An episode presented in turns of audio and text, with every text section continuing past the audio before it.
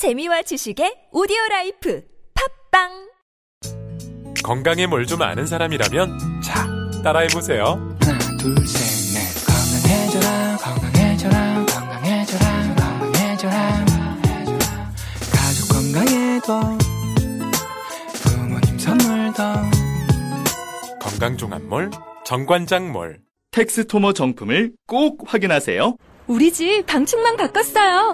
미세벌레 덤벼봐. 먼지 모두 덤벼봐. 촘촘해서 촘촘만 방충망은 촘촘만 예쁘고 통풍까지 좋아요.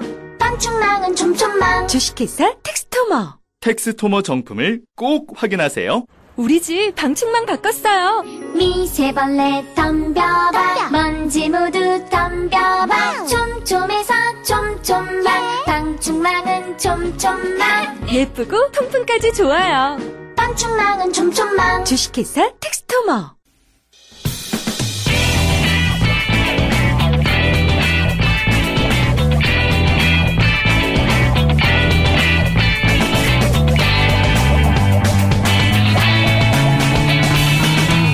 김어준의 뉴스 공장.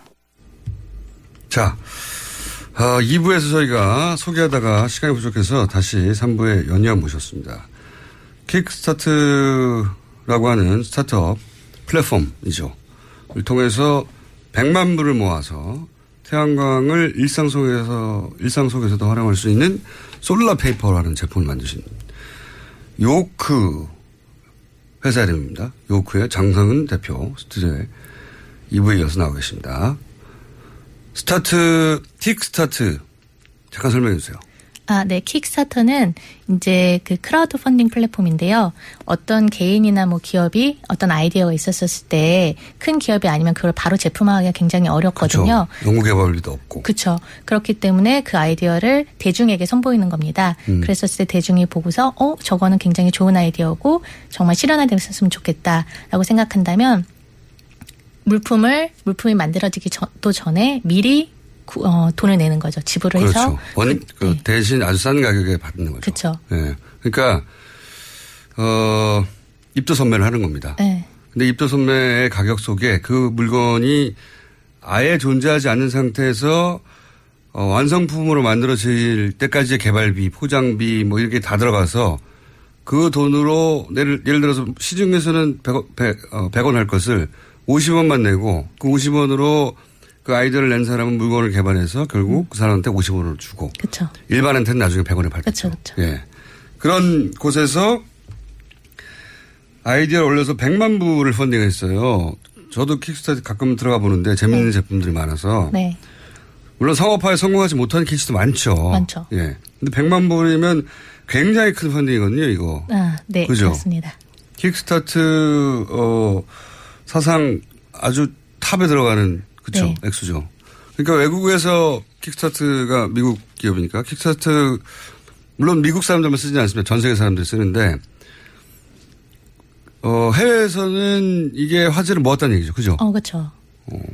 이 제품을 만들고 혹시 뭐 외신과 인터뷰를 하거나 아, 소개되거나 많이 했- 했어요? 네네, 뭐 CNBC 같은 데서는 생방송으로 또 저희 제품 소개하기도 했고요. 그 외에도 뭐 BBC 클릭이라든지 굉장히 많은 해외 그 외신에서 보도된 바 있습니다. 국내 라디오는 처음 나오죠. 처음입니다. 예. 왜냐하면 아, 시작할 때 말씀하셨지만 우리나라에서 태양광이라고 하면 가장 작은 게 지붕 위에 설치하는 네. 대따 큰 태양광 네. 그 가정용 전기를 대체한다든가 아니면 재생에너지로 발전소로 대체할 수 있는 모델 이런 것만 생각하지 내 손바닥에 들어오는 제품을 생각하지는 않거든요. 네. 근데 외국에서도 이렇게 손바닥에 들어오는 얇은 제품이 없었나 봐요. 화제가 됐던 게. 네, 그런 건 없고 주로 이제 아웃도어 쪽에 네. 그런 쪽에 타겟을 많이 맞춰서 굉장히 네, 좀 투박하고 좀 크고 그래서 일상생활에서는 아무리 내가 친환경자라고 하더라도 갖고 다니기 조금 어려운 네. 여러 가지 의미에서 좀 어려운 그런 제품들이었기 때문에 무게가 어떻게 되죠? 아, 그 패널 지금 들고 계시는 거 하나가 한 65g 정도 됩니다. 65g 아시겠죠? 엄청나게 얇아요. 얇고 이 제품의 특징은 손바닥 하나에 들어오는 이 패널을 서로 자석으로 딱딱딱 붙여서 모자라면 더 넓게 할수 있다. 그렇죠. 이게 기본으로 들어있는 두 개로는 예를 들어서 휴대폰 충전이 얼마 만에 되는 겁니까? 어, 맑은 날에는 저희가 그 집에서 충전할 때 2시간 정도 걸리거든요. 예. 평소에 꽂아서. 그리고 똑같은 5와트입니다. 아, 맑은 날이면 2시간이면 충전할 수 있다라는 말. 폰 하나를 그렇죠. 어, 물론 날이 밝아야 됩니다. 비용은 안 되는데 재생 에너지라는 게 그런 거죠. 그쵸. 기본적으로. 그래서 실제로는 어, 흔히 말하는 아웃도어, 예. 네. 전기 콘센트가 없는 곳에 갈 때, 음. 혹은 나는 태양광으로 어, 전기를 쓰지 않고 태양광으로 내 전자제품들을 충전하겠다 하는 사람들이 많이 사는 거. 음. 그쵸. 해외에서는 그래서 꽤 반응이 있다. 네, 그렇죠. 국내에서는 아직 어, 많지는 않고 조금. 많지는 않다. 이, 이 Solar Paper라고 불리는 제품. 네. Solar는 아시다시피 태양형 페이퍼 종이 그만큼 얇다는 겁니다. Solar Paper라는 어, 제품을 결국 왜 만, 어떤 정신으로 만드는지 마지막으로 소개해 주시고 네. 인사를 하시죠. 아, 네. 저희는 이제 이 태양광 에너지라고 하면 보통 사람들이 그냥 아까 말씀하신 것처럼 미래 에너지, 지붕에 올리는 에너지 뭐 이런 쪽으로 음. 나중에 될 생각을- 일. 예. 네, 그렇죠. 근데 당장 내가 쓸 거는 아닌 거 이런 식으로 음. 생각하는 게 되게 많았거든요. 근데 저희는 그런 거를 태양광 에너지를 어, 일상 생활에서 누구나 쉽게 왜냐하면 태양 에너지라는 거는 지구 어디에나 다 있는 그런 예.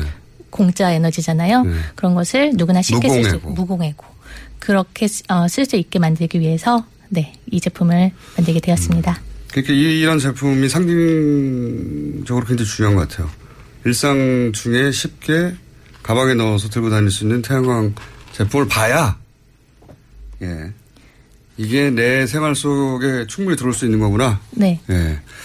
아마 그 전에 뭐 이렇게 캠핑용 보셨던 분들은 어 나는 아웃도어에서 생활 안 하니까 상관없다고 하셨 생각하셨었을 분들도 아마 솔라페이퍼 보시면 어 내가 갖고 다닐 수도 있겠다 도시에서도 이렇게 생각이 드실 것 같습니다. 오늘 말씀 여기까지 듣겠고요. 네. 예. 대박이 나신 다음에 한 번 더 모시도록 하겠습니다. 아, 알겠습니다. 굉장히 감사합니다. 인상적인 제품이었습니다. 지금까지 장성은 요쿠 대표였습니다. 감사합니다. 감사합니다.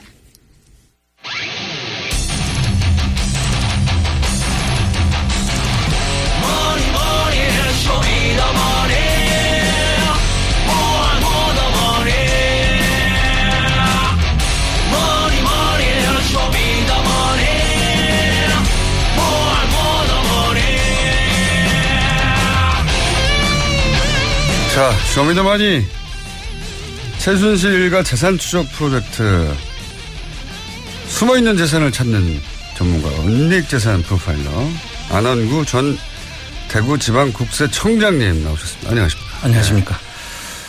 아, 안민석 의원과 심지어는 안원구 원장님, 청장님까지도 다 말할 수 없다. 스포트라이트를 봐라. 했던 게 어제 드디어 방송이 됐고, 네.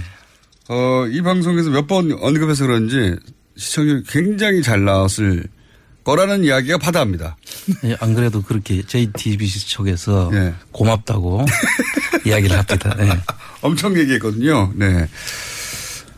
어제 저는 근데 못 봤어요. 저희 PD님 봤는데 재밌었다고 하는데 저도 사실 어제 제보자를 만나는 바람에 저도 사실 보지는 못했습니다. 실컷 얘기해놓고 네. 못 봤습니다. 근데 재밌었다고 하는 반응이 많고 이제 저희 방송을 쭉 들었던 분들은 사실 했던 얘기들이에요. 그것이 네. 이제 구체적으로 화면으로 보여지니까 그렇습니다. 더 이해가 쉬웠던 분들도 있었을 것이고 처음 보신 분들도 재밌었다고 그런 평은 제가 들었습니다. 네. 어, 청장님도 당연히 등장을 허윤석이 했겠죠? 아마 그랬을 것으로 보입니다. 보입니다. 자, 어, 저희가 쭉 시리즈, 시리즈로 하고 있습니다. 근데 오늘 가지고 오신 주제는 처음으로 돌아가 보자. 예. 이 돈이 도대체 어디서 났냐, 최초에. 지금은 이제 그 끝에 어떻게 숨겼냐를 찾고 네. 있잖아요. 근데 이 돈이 처음 어떻게 시작되었나로 돌아가 보자. 예. 이 주제를 들고 오셨어요. 예. 자, 최태민 씨가 박근혜 전 대통령을 만나기 전에는 아주 가난했다, 찢어지게. 이런 그렇습니다. 이야기는 뭐 의붓 아들 조순재 씨로부터도 나왔고, 네. 어, 여러 차례 여러 사람을 통해서 마- 나왔던 얘기예요. 그러니까 돈이. 하나도 없다가, 네. 예. 끼니를 걱정했다라고 했으니까요. 그렇죠.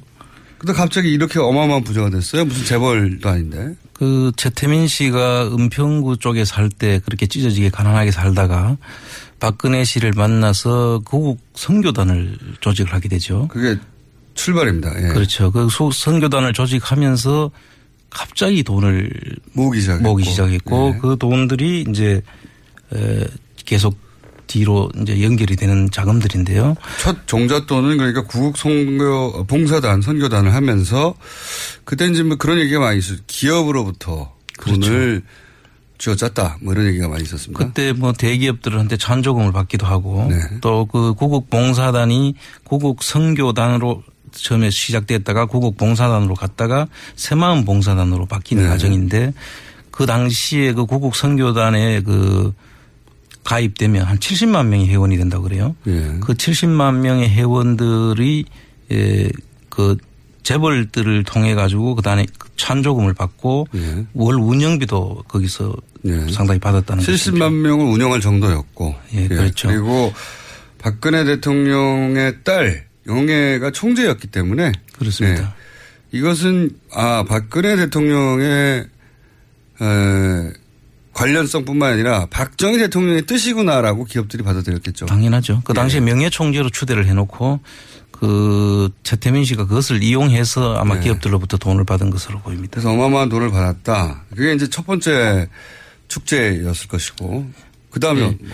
그 다음에는 이제 박정희 그 대통령 서거 이후가 되는데요. 그때 갑자기 돈이 들어왔다고 그랬어요. 조순재 예, 씨가. 그렇습니다. 그때가 이제 박정희 비자금으로 우리가 이제 통칭하면 이제 프레이저 보고서에 나와 있는 이야기하고 네. 그다음에 청와대에 있던 지금 금고 두 개. 그러니까 사라졌다고 했죠. 예, 그 금고 두개 중에 하나는 9억, 예. 하나는 나중에 그 안병호 장군으로부터 나오는 뭐 1톤 트럭 반을 이제 박근혜로부터 받아왔다는 그 네. 비자금이죠. 그 두 개가 거기는 얼마가 들었는지 나, 나오지가 않습니다. 그 당시에 이제 지금 박근혜 씨로부터 안병호 장군이 설득을 해서 받아온 자금이 1톤 트럭 반이라고 했으니까. 그, 그렇게만 나왔지. 그 안에 금액의 구체적인 금액은 네, 나오지 1톤 않았습니다. 트럭 반 안에 돌만 들었을 수도 있지 않습니까? 그렇죠. 그 금고가 아마 최태민 씨 집 구석에 방을 만들어서 어 커다 거대한 금고가 있었다고 하는 최태민 씨 아들의 그렇죠. 증언하고 연결된 그 금고가 아닐까 추정이. 그, 그걸로 바로 연결되는 거라고 봐야죠. 그 안에 뭐 금괴도 있었다고 하고 뭐 CD도 있었다고 하고 예, 예. 채권도 있었다고 하고 예. 그러죠. 예. 그 안에 들어있는 게 조단이었다라고 이제 그 당시에 최태민 씨 그 자제분이 이야기는 최재석 네, 씨. 씨라는 분인데요. 그분 이야기로는 한 3, 4천억 정도 네. 그 당시에 자기가 볼 때는 한 3, 4천억 정도 된다고 그렇게 얘기를 한 적이 있죠. 자신의 추정이었고요. 그거는. 예, 그렇습니다. 근데 이제 그때 그것이 부동산화 한 것도 이미 있었기 때문에 그렇죠. 예, 그 당시 이미 조단이 좀 됐을 거라고 금고 안에는 3, 4천억 뭐 예. 부동산 다 합치면 조단이 아닐까 뭐 이런 이야기를 하긴 했었습니다. 네. 확인한 사람이 없는 거죠 지금. 그렇습니다. 네. 그, 그분들 이야기인데요. 뭐 정황적으로 보면 그 충분히 이- 있을, 있었음직한 이야기들이죠. 그 최재석 씨도 금고 얘기를 했지만 그다음 조순재 씨 의부다들이죠. 그렇죠. 예. 조순재 씨 이제 유경재단 정수장 경남대학 쭉 역할을 했던 네. 재산 관리를 했던 조순재 의부다들 조순재 씨 또 박정희 대통령이 사망하고 나자 어마어마한 돈이 들어왔다. 예. 그렇게 표현을 했었습니다. 그렇습니다. 예. 그 그리고 그 비자 비자금 금고라고 보이는 그 금고를 어, 최초로 옮기신 분으로 지금 알려져 있죠. 그 같이 최, 최태민 씨와 네. 조순재 씨가 그 금고를 옮기, 옮겨 가지고 아까 작은 방에 그 금고를 전부 다 금고로 썼다라는 그방 속에 네. 옮겼던 분으로 어, 알려져 있습니다. 그 구급봉사단이 첫 축제고 그 다음에는 이제 어 프레이저 보고서에 나오는 비자금 그 다음에 네. 옮겨진 금고 네. 어 그런 다음에 그 이후로 사망 이후로 박근혜 전 대통령이 유경재단이나 정수학회 영남대학을 통해서 또 현금화하거나 네. 빼돌렸다고 말하는 돈들도 있어요. 그렇죠. 예, 사- 뭐 땅을 사- 팔아가지고 예. 그 영남대학 재단에 땅을 팔았다는 예. 것하고 그다음에 뭐 입학 부정 비리를 통해 가지고 영남대학도 돈- 있었죠. 예, 예. 영남대학 부분도 있었고 그거는 크게 화제가 됐었던 당시에는 예. 그렇습니다. 그리고 그 유경재단은 뭐 형제들 간에 분규가 일어나고 네. 뭐 여러 가지 사건들이 그 계속 일어났죠. 유경, 유경재단에 땅만 조단위의 가치가 있다 이야기도 합니다. 예, 지금 부동산만. 현재 현재 그 부동산 가치가 조 단위가 넘는다고 하죠. 그거는 조단일 거, 일걸이 아니라 조단이라고 평가받고 있습니다. 이미. 그렇죠. 예, 유경재단의 예, 재산은. 영남대학에 이제 지금 방금 말씀하신 부정 입학건은 당시에 억대를 받고 대학에 그냥 입학시켜 준 사건이죠. 그렇습니다. 어, 학생들을. 80년대 영남대학에 있었고 그때 그렇게 해서 축제한 돈도 여기 일부가 되지 않았을까. 예, 그렇습니다. 그리고 또 있습니까? 이 종잣돈에. 이, 이 자금 외에도 이제 그 월남 파병 용사들에 대한 그 전투수당 예. 또 유족 그 위로금 뭐 등등에 대한 부분에 대해서도 한 90%를 이제 그 띄놓고 10%만 지급했다는 지금 이야기가 있죠. 그거는 어디서 나오는 이야기입니까? 그게 이제 이세호 장군이라고 그 당시에 네. 파별 그 살, 파월 사별, 사령관 하신 네, 분이 파월 사령관. 그 기자회견을 통해서 밝혔던 아, 그랬습니까? 네. 언제 그런 기장을 하셨죠? 그 당시가 어, 연도수는 제가 기억을 못 하겠는데요. 아마 네. 그 기자회견을 하고 어 그 지금 현재 그 파월 파병이 됐던 그 지금 아직 그분들이 살아 계시거든요. 예. 그분들의 진술도 지금 많이 나오고 있죠. 그런데 이제 미국으로부터 미국의 그 브라운 각서라는 네. 것이 있는데요. 그 브라운 각서에 어, 미국 군인들하고 똑같은 금액으로 아. 전투수당을 지급하기로 했다는 것인데 아하. 그때 당시에 금액도 나와 있고요. 네. 그월 500불이라는 걸로 돼- 기준으로. 예, 기준으로 500불인 건데 실제로 우리 군인들이 받았던 것은 50 50불 불 수준이었다. 그런 이야기입니다. 그럼 450불이 어디로 갔냐. 다 그렇습니다. 군인 주라고 준 건데. 예, 그- 라고 당시 파월 사령관이 이 돈 어디 갔냐고 기자회견을 했었다고요. 그렇습니다. 그분 어떻게 됐습니까, 나중에? 아, 지금도 아직도 계시는 걸로 알고 있습니다. 지금. 한번 만나보실 필요가 있을 것 같은데요. 아, 그렇죠. 프로파일러시니까. 그 이야기는 저도 얼핏 들었지만 이렇게 구체적으로는 처음 들었어요. 아, 파월 사령관이 그런 얘기를 한 적이 있군요. 그 돈도 어딘가에 쓰였겠죠. 예. 어딘가에 모여있거나. 그렇습니다. 그래서 지금도 그분들 파월 용 그 군인들 그 모임이 있는데요. 그 예. 모임에서 지금 이 자금을 찾기 위해서 아. 그 단체를 만들어서 지금 이 특별법을 만들어서 찾아야 된다고 저희들한테 힘을 보태주고 있는 겁니다. 아, 그분들도. 예. 네, 450불 내놔라. 아, 그렇죠. 450불이라고 하는 액수 때문이 아니라 생각해보면 자기는 목숨을 목숨 걸고. 값이죠. 예, 네. 목숨을 걸고 갔는데 갔다가 다친 분도 많고요. 근데 그걸 빼먹었어. 이거, 이거지 않습니까? 그게 화가 나는 거죠. 그렇죠. 엄청나게 국민들 어, 그분들만 화가 나는 것이 아니라 저희 국민들로서도 분노를 해야 되는 거죠. 당연합니다. 네. 그런, 아, 이분들도 지금 그런 특별법이 만들어지면 이 450불에 지금 그 흔적을 찾아가지고 그 지금 돈은 지금 남아 있을지 아니면 없어졌을지는 모르겠으나 그건 상관없이 찾아야겠죠. 어쨌든 음. 그 사실에 대해서는 확인을 해야 되겠다는 것이 그분들의 입장이죠. 사실하고 싶, 확인하고 싶으시겠죠.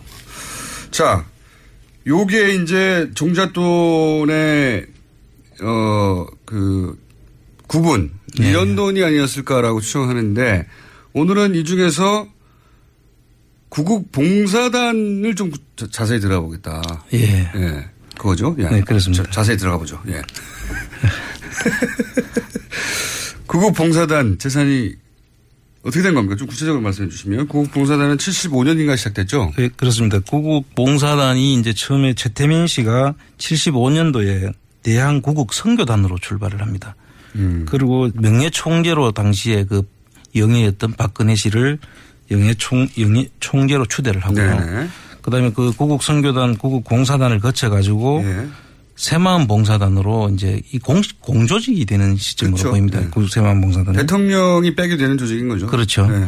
그래서 그 속에 보면은 그 전번에 그 청문회 전국에서 이야기됐던 그 우병우 수석의 그 장모 우 네. 김강자 씨라는 분이 있지 네. 않습니까? 그분이 여기에 사진으로 전에 한번 그렇죠. 등장을 했죠. 그래서 인연이 이게 한두 개 인연이 아니다. 그렇습니다. 예. 그리고. 또 최순실 씨도 이 대학생 봉사단에 또 단원으로 가입이 돼 있죠. 그리고 우병우 민정 전민수석의 장인이 또 최태민 씨하고 친분이 상당히 아삼육이라고 흔히 그렇게 알려져 말하는 있죠. 예. 그런 관계였다. 그래서 매일 사무실에 놀러 왔다는 진술도 그때 나왔었습니다. 그렇습니다. 예. 어마어마하게 오래 올라가는 인연인데 우병우 민정수석은 나는 모른다. 모른다고 하는 거죠. 예. 모른다고 나는 절대. 예, 그렇게 알고 싶지 않았던 거 아닐까요? 알았는데 몰랐다고 해야 되는 상황이겠죠. 그, 렇게 네. 봐야겠죠. 그러면은 구국봉사단은 당시에 돈을 어떻게 모았습니까? 그 당시에 이제 기록들을 보면요. 그 김정념 씨라고 그 당시 최장수 그 비서실장을 하신 분이 박, 대통령 비서실장. 박정희, 예, 박정희 대통령의 비서실장. 대통령의 비서실장을 했던 분인데 이분이 낸 해고록에 보면은 그 기부금을 낸 업체들에 대해서는 특혜를 이제 부여하고 민원을 해결해 주는데 어. 아, 똑같네요 지금. 그, 그렇습니다.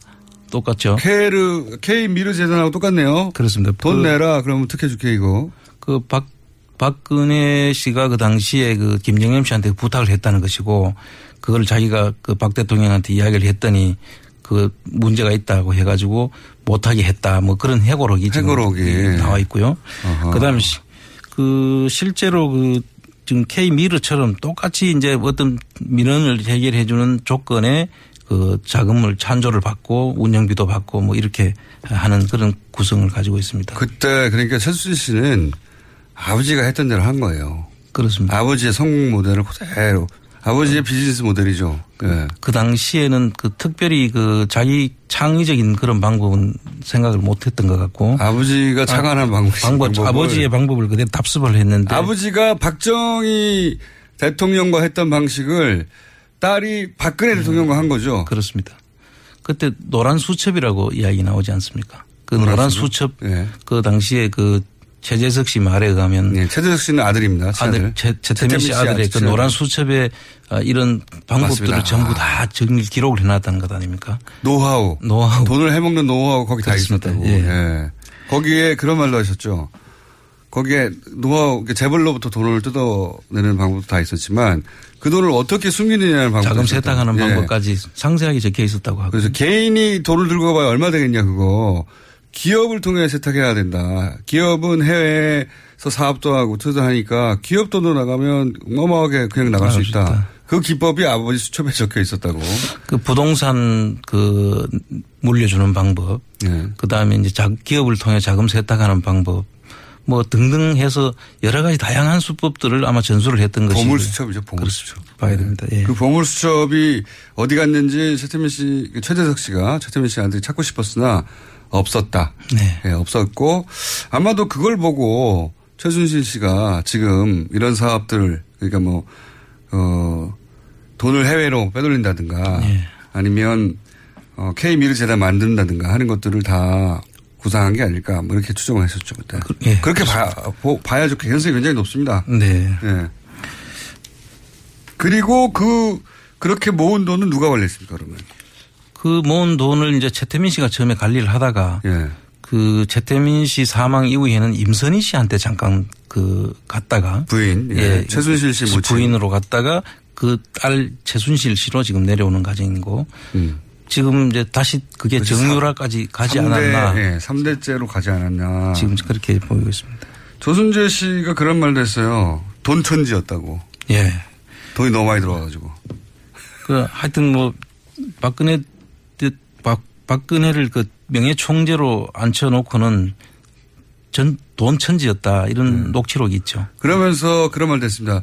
정말 이해할 수가 없는 것이 왜 그것을 박근혜 전 대통령이 관리한 게 아니라 왜 최태민에게 다 전 재산을 관리하게 했을까. 그 대목을 이해할 수 없다고 그 녹, 녹취록이 남아 있거든요. 그 당시에 사실 박근혜 씨는 그 사회 활동도 해본 적이 없고 예. 그 돈을 관리할 만한 그런 그 경험이 없었죠. 뭐 그렇다 하더라도 조순재 씨는 그 대목이 이상 이해할 수 없다고 뭐 하여튼 뭐두 사람 뭐 특별한 관계나 뭐 그런 것도 작용했을 수 대단한 신뢰 관계가 아니었겠는가 뭐 이런 주장을 신뢰 관계보다 더 넘어서는 선으로 갔을 수도 네, 있죠. 이 관계가 아주 탄탄한 네. 그 뭐 이해할 수 없다고 남기긴 했습니다. 녹취록이 생각나서 말씀드렸고 이제 그 중에서 어좀 구체적인 사례는 없습니까? 예를 들어서 아, 이걸 봐라 이런 예, 식으로 한 그렇습니다. 것이다. 그 구국 선교단 그 당시에 그 안양에 있는 그 석수동 땅이 있습니다.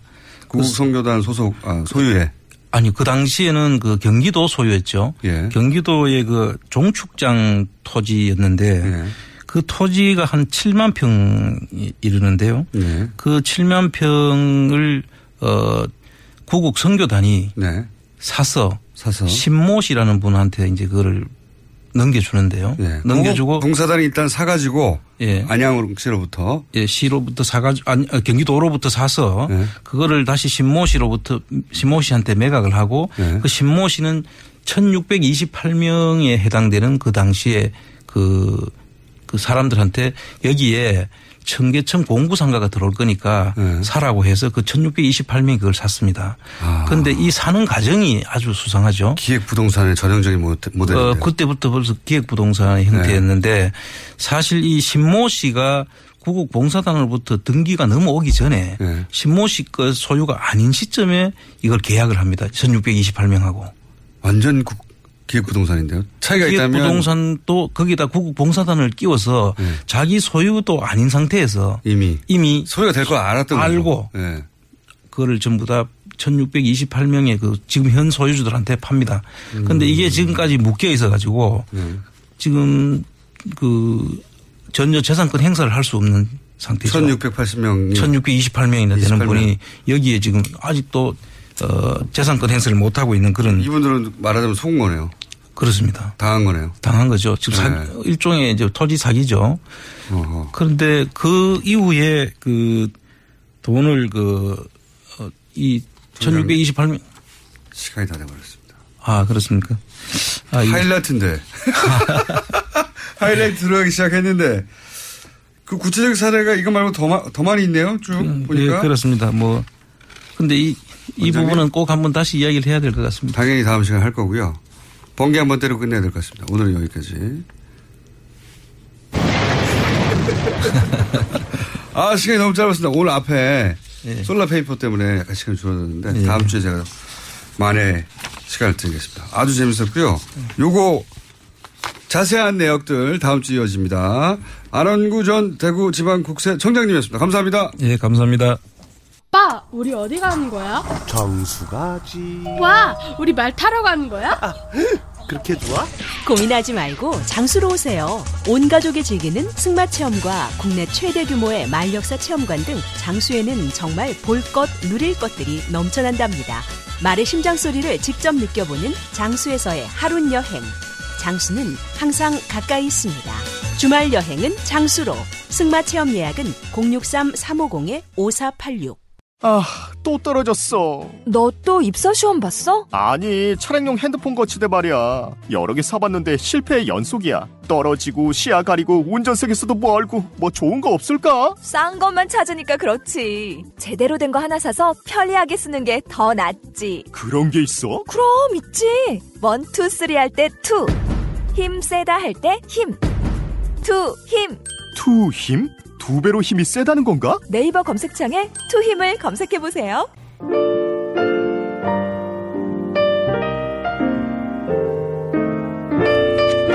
불친절한 AS. YOLK 장성은 대표 목소리는 송채경화 기자로 착각했네요. 그런가요? 예. 그런 문자가 껴왔습니다. 예산 휴게소에 큰일을 보려고 들렸는데 스피커로 뉴스 공장에 쩌렁쩌렁 들리네요. 예산 휴게소 누가 드시는지 모르겠는데 앞으로 계속 틀어주세요. 공장장님 바람 새지 마세요. 그 뒷말이 웃깁니다. 너무 섹시하잖아요. 주말 특근 저희가 주말에도 한 주간에 방송 중에 핫한 부분을 골라서 주말 특근 저희 게스트들이 진행하는데 최근 라디오 청취율 조사에서 동시간대 압도적 1위를 했다고 합니다. 네. 뉴스공장 청취율 두 자리 만들기 프로젝트 가동 중입니다. 온 집안의 라디오를 다 틀고 있어요. 한 사람은 한 번밖에 안 돼요. 여기까지 하겠습니다.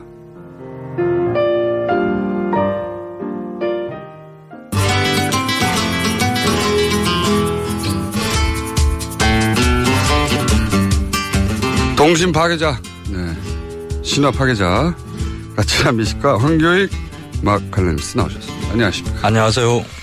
음, 그 파기자라는 말에 네. 그 전통 파기자라는 말까지 같이 붙어 있어요. 전통 파기자.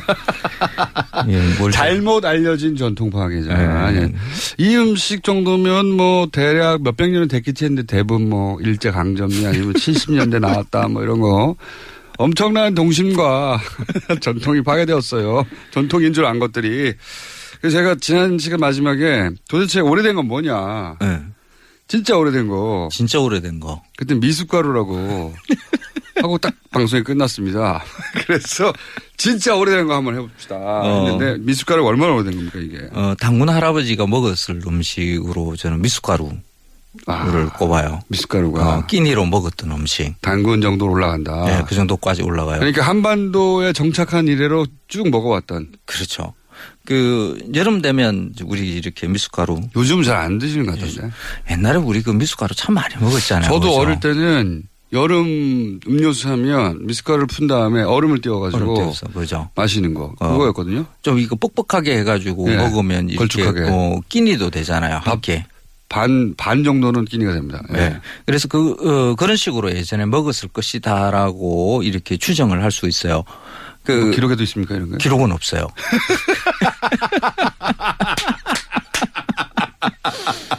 반전.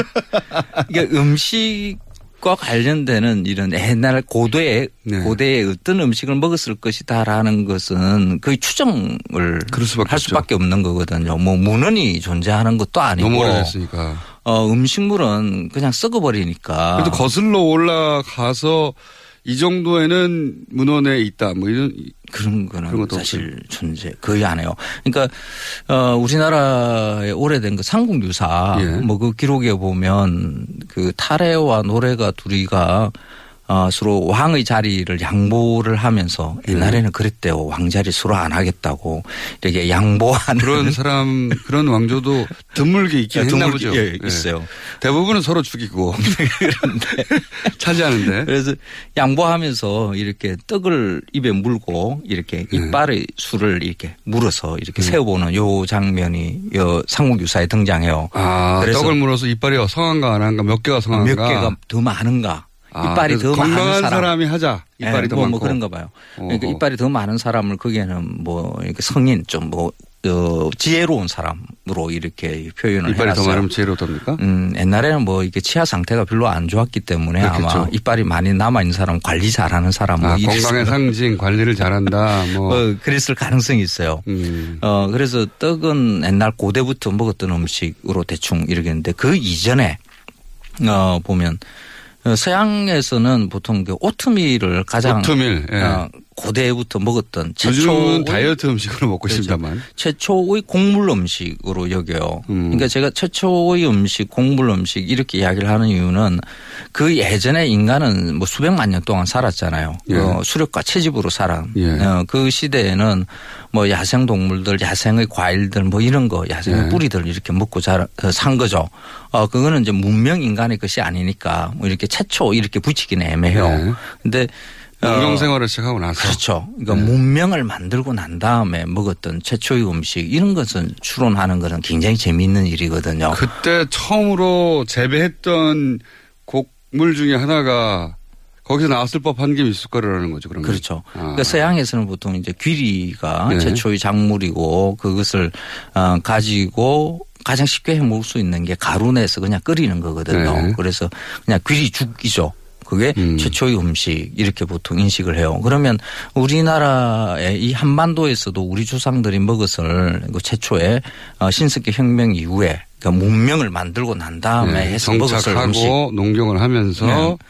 그러면 우리도 죽이었을까? 우리도 역시 곡, 그 곡물을 빻아서 먹지 않았겠는가. 근데 그거보다 조금 더 생각을 이렇게 좀 넓혀 볼 수 있는 게 어, 예전에 우리의 곡물을 생산했던 지역에서 발견되는 것 중에 뭐 탄화미라는 게 있어요. 탄화미. 어, 타서 예. 어, 오래된 그냥 흔적으로 남아 있는 것을 그러니까 한 8천 년 전의 것들 뭐 김포나 뭐 충북 뭐 어디 뭐 이런 데서 가끔씩 이렇게 탄화미가 발견은 돼요. 네. 탄 거죠. 네. 어, 그러니까 탄, 탄화되어 있으니까 썩지 않고 지금까지 이제 땅 속에서 있는 것을 이렇게 발견을 음, 변잎이. 탄 게 나온 겁니까? 말하자면? 그렇죠. 음. 쌀알이. 쌀알이. 예. 예. 탄 것이 이 쌀만 있는 게 아니라 가끔씩 뭐 여러 곡식들이 그런 식으로 이렇게 발견이 돼요. 음. 그런데 그게 뭐 한두 개 이렇게 발견이 되는 게 아니라 무더기로 나와요. 음. 어, 이게 뭘까? 아, 그게 불이 나서 그런 게 식량 창고 같았다? 아, 제가 추론은 좀 다르게 좀 할 수 있겠다는 생각이 들었어요. 음. 어, 쌀이나 뭐 보리나 우리가 최초로 우리 땅에서 생산됐던 곡물들 어, 이런 것의 그 껍데기를 벗기는 방법이 뭐 요즘에는 뭐 정미소 가면 다르르 기계로 다 어, 벗기지만. 그렇죠. 알 그러니까 껍, 그 껍질은 말랐을 테니까 그걸 태우면 안에 서 알갱이가 나오니 태워서 껍데기를 제거했을 것이다. 그 우리 그 뭐지 보리 설이 한다 그러죠. 어 보리 이렇게 그러면 태웠으면. 딱딱해졌을 테니까 그 다음에 빻을 것이다. 아 금방이. 아, 네. 제가 정말, 정말 머리 잘 돌아가네요. 의외로. 저도 깜짝깜짝 놀래요. 하나를 말하면 하나 정도는 팍팍 알아듣거든요. 그러니까 쌀 같은 경우에는 네. 어 지금 우리가 백미로 이렇게 도정하는 이런 기술은 어 근대 화 초기 그러니까 일제 강점기 초기 넘어갈 때 그때 미국의 기계가 들어오면서. 우리가 네. 어 백미라는 걸 먹기 시작했어요.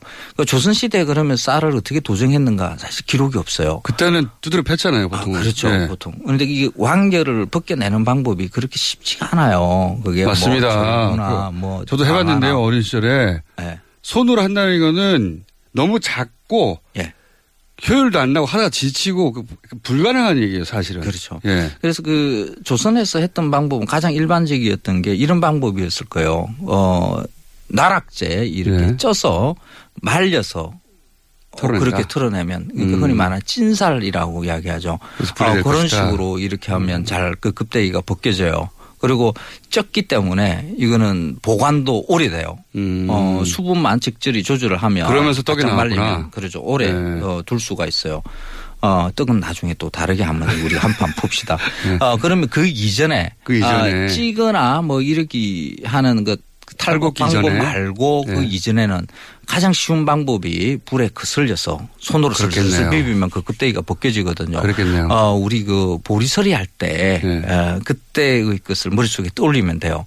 그 보리를 그냥 불 위에 이렇게 놓고 이렇게 슬슬슬슬 거슬리고 난 다음에 그걸 손으로 그냥 수수수 비비면 그냥 아하. 알곡이 그냥 나오거든요. 음. 어, 이 상태에서 알곡을 그냥 먹을 수도 있지만은 어, 딱딱하잖아요. 딱딱하죠. 네. 어, 이것을 어, 모든 농, 농경과 함께 만들어지는 여러 기물들 중에 그 확이라는 게 있어요. 평평한 돌멩이 위에 그냥 둥글둥글하게 생긴 돌멩이 하나, 요 두 개, 음. 어, 판때기 하나와 원시 절구네요. 하나. 예, 그렇죠. 그거 가지고 그냥 손으로 수수 이렇게 문지르면 음. 그 곡물이 그러니까 신석기 혁명 이후에 모든 농경 지역에서 발견되는 이 기구거든요. 원시적인 절구. 그렇죠. 네. 그거 가지고 어 불에 거슬린 그 나락을 올려놓고 이렇게 슬슬 문지른 거죠. 그러면, 그러면 결국 곡물 가루가 되고. 곡물 가루죠. 그게 어. 미숫가루다. 이제 그걸 어 그냥 곡물 가루인데 그걸 가지고 물에 타면 이제 우리가 말하는 미수가 되는 거죠. 그래서 끓이거나 그래서 먹겠군요. 그다음에. 어, 미수라는 말은 조선에 이제 문헌에 등장하는데 밀수라는 말에서 왔다. 음. 그러니까 꿀물을 탄 물이다. 뭐 이렇게 꿀물을 탄 물이다. 네. 어, 그렇게 음. 이야기를 하는데 그 그렇게 그 예전부터 그렇게 내려오지 않았을 수도 있어요. 이게 밑자와 말자가 서로 이렇게 통하거든요. 가루를 네. 뜻하는. 그래서 가루물이라는 그 말로 이렇게 내려왔을 수- 것이다라고. 어, 가루를 추정. 그냥 가루를 빻았다면 딱딱해서 빻았어요. 네. 그냥 먹긴 너무 뻑뻑하잖아요. 퍽퍽하죠. 목이 네. 매죠. 그러니까 그냥 물을 가루째. 예, 네. 어릴 때 그, 그 미숫가루 이렇게 가루째 이렇게 목에 많이 걸리면서 이렇게 털어놓으면 경험 있는 분들 많을 거예요. 그거는 먹기 불편해요. 그러니까 물을 탔겠네요. 쉽게 음. 먹을 수 있는 방법. 물은 뭐, 뭐 늘렸으니까. 너무 자연스럽게 물을 탔겠네요. 그렇죠. 네. 뭐 대한민국에는 물 다 좋잖아요. 이게 이제 가루로. 냈으니까 보관도 네. 오래됐을 테니까. 그렇죠. 한겨울 지나는 용으로 그걸 했다가 물 끓여서 집어넣어서 밥, 그 식용으로 하고. 이제 음. 그 시대가 그러니까 적어도 한 8천년 전부터 공부를 우리가 재배했다는 기록이 어, 그러니까 흔적들이 있으니까 그때부터 먹기 시작해서 적어도 한 수천 년은 어, 그러니까 소치 일상으로 보급되기 이전에 그러니까 밥을 먹기 시작하는 게 고려 중기 정도 이렇게 보거든요. 그 이전에 한 천 년 정도는 이제 떡의 시대가 있었고 그 떡의 시대 그 이전에 어, 적어도 한 3천년, 4천년 정도는 이 미숫가루가 어. 우리 어, 음. 한민족의 주식이었을 것이다. 이 이렇게. 마칼레니스트가 말이죠. 3D 네. 업종입니다, 이게. 이거, 이거 뭐 좀 말하려고 한 말은 요즘 하도 뭐 아는 사람이 많고 인터넷이 발달했기 때문에 어설프게 말하면 그 짱이거든요. 그런데 이거 있잖아요. 어디 인터넷 검색 뭐 뒤지고 이렇게 해서 나오는 거 아니에요? 아니잖아요. 없어요. 그러니까 연구를 하셔야 되잖아요. 어. 디 가서라도 아는 척 할 수 있게. 그러니까, 어, 그러니까 우리는 서양 음식에 대한 역사들을 책으로 공부를 참 많이 해요. 그래서 어, 서양의 최초의 음식이 오트밀이다 이런 것들 그런 것은 이렇게 배워요. 그래서 그걸 머릿속에 관념으로 쥐고 있는 거죠. 인류 최초의 음식이 오트밀인 것처럼 그렇게 음. 머릿속에 넣거든요. 어, 이런 방식은 좋지 않죠. 우리 땅에서도 오래전부터 당연히 사람이 살아왔으니까. 구석기 시대부터 우리는 인간이 살았으니까. 오트밀 이전에 미숫가루가 있었다. 그렇죠. 네. 우리식의 우리의 삶을 기반으로 그 음식에 대한 생각들 이런 것이 그게 또 중요하다고 저는 봐요. 네. 그러니까 제 말은 뭐냐면 이 마칼레니스 살려면 이런 것까지 공부해야 된다는 겁니다. 이게, 이게 어디 책에 네? 나온 것도 아니고 어. 연구하고 그다음 미숫가루는 언제 어떻게 나왔을까 문헌을 찾아보고 추정하고 고고학자가 할 일인데 그거 한 다음에 어디 가서 물어보면 답해야 하고 왜냐면 음식에 관한 모든 것을 물어보니까요. 다알 것처럼 그렇죠. 고생 많으십니다. 아유, 재- 재밌잖아요. 근데 이 미숫가루의 그 맛을 지금도 우리가 이어가요. 우리는 지금 미숫가루를 잘 안 먹거든요. 예. 그러니까 미숫가루라는 게.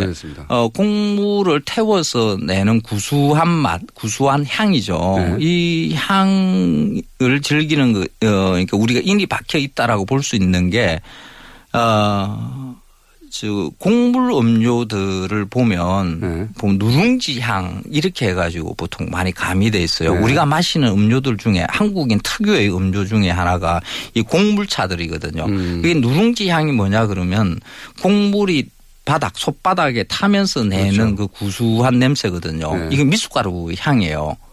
음. 그래서 이런 곡물차들이 우리나라의 음료 시장의 큰 부분을 차지하는 이유가 우리는 그 냄새 그대로부터 이 냄새 익숙해져 있는 것이다. 그 말씀을 듣다 보니까 제가 보기에는 술이 거기서 나왔을 것 같아요. 우리 전통주들이 이게 미숫가루 사가지고 넣어놨는데 발효가 된 거야. 근데 아까워가지고 마셨더니 오 이거 좋아. 막걸리 막걸리.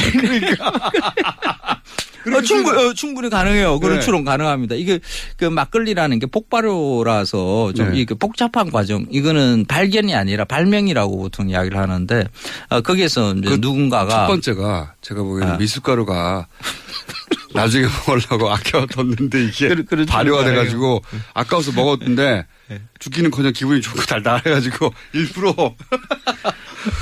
오늘 여기까지 하겠습니다. 자, 고맙습니다. 황교익 씨였습니다. 감사합니다. 네, 고맙습니다. 김어준이었습니다. 월요일 뵙겠습니다. 안녕.